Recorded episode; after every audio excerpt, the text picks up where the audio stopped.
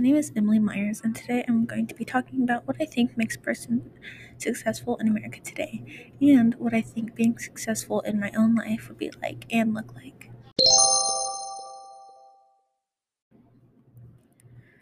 I believe that success can mean to be happy and comfortable in what you're doing in your life. Success can mean a lot of different things for different people, though. For one person, success could be making their way up to CEO in their company, or for someone else, it could be to have a big family, or even for someone just to have food on the table every night. Success is a very personal thing. It always depends on the person. Everyone is different, and everyone has different experiences to determine what they personally think being successful in life is. I asked some of my friends what they thought success was, and a couple of them said that they believe success is when you're sitting somewhere and you've been reflecting on your life, and you just sit there and you're like, I made it.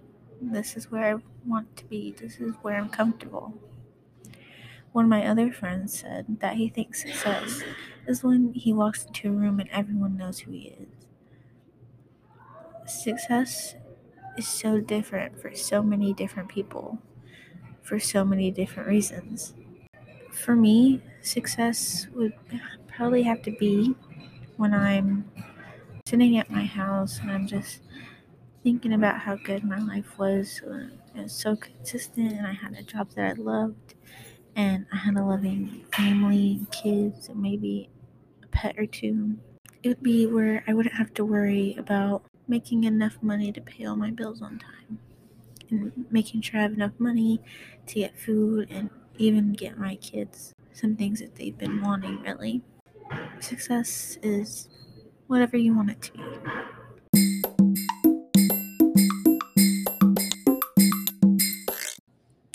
Success is not something that one person can define. It isn't something that can be universally stated. It's something that a person strives for in life. It's whatever you want it to be. Have an amazing and successful life. Thank you so much for listening.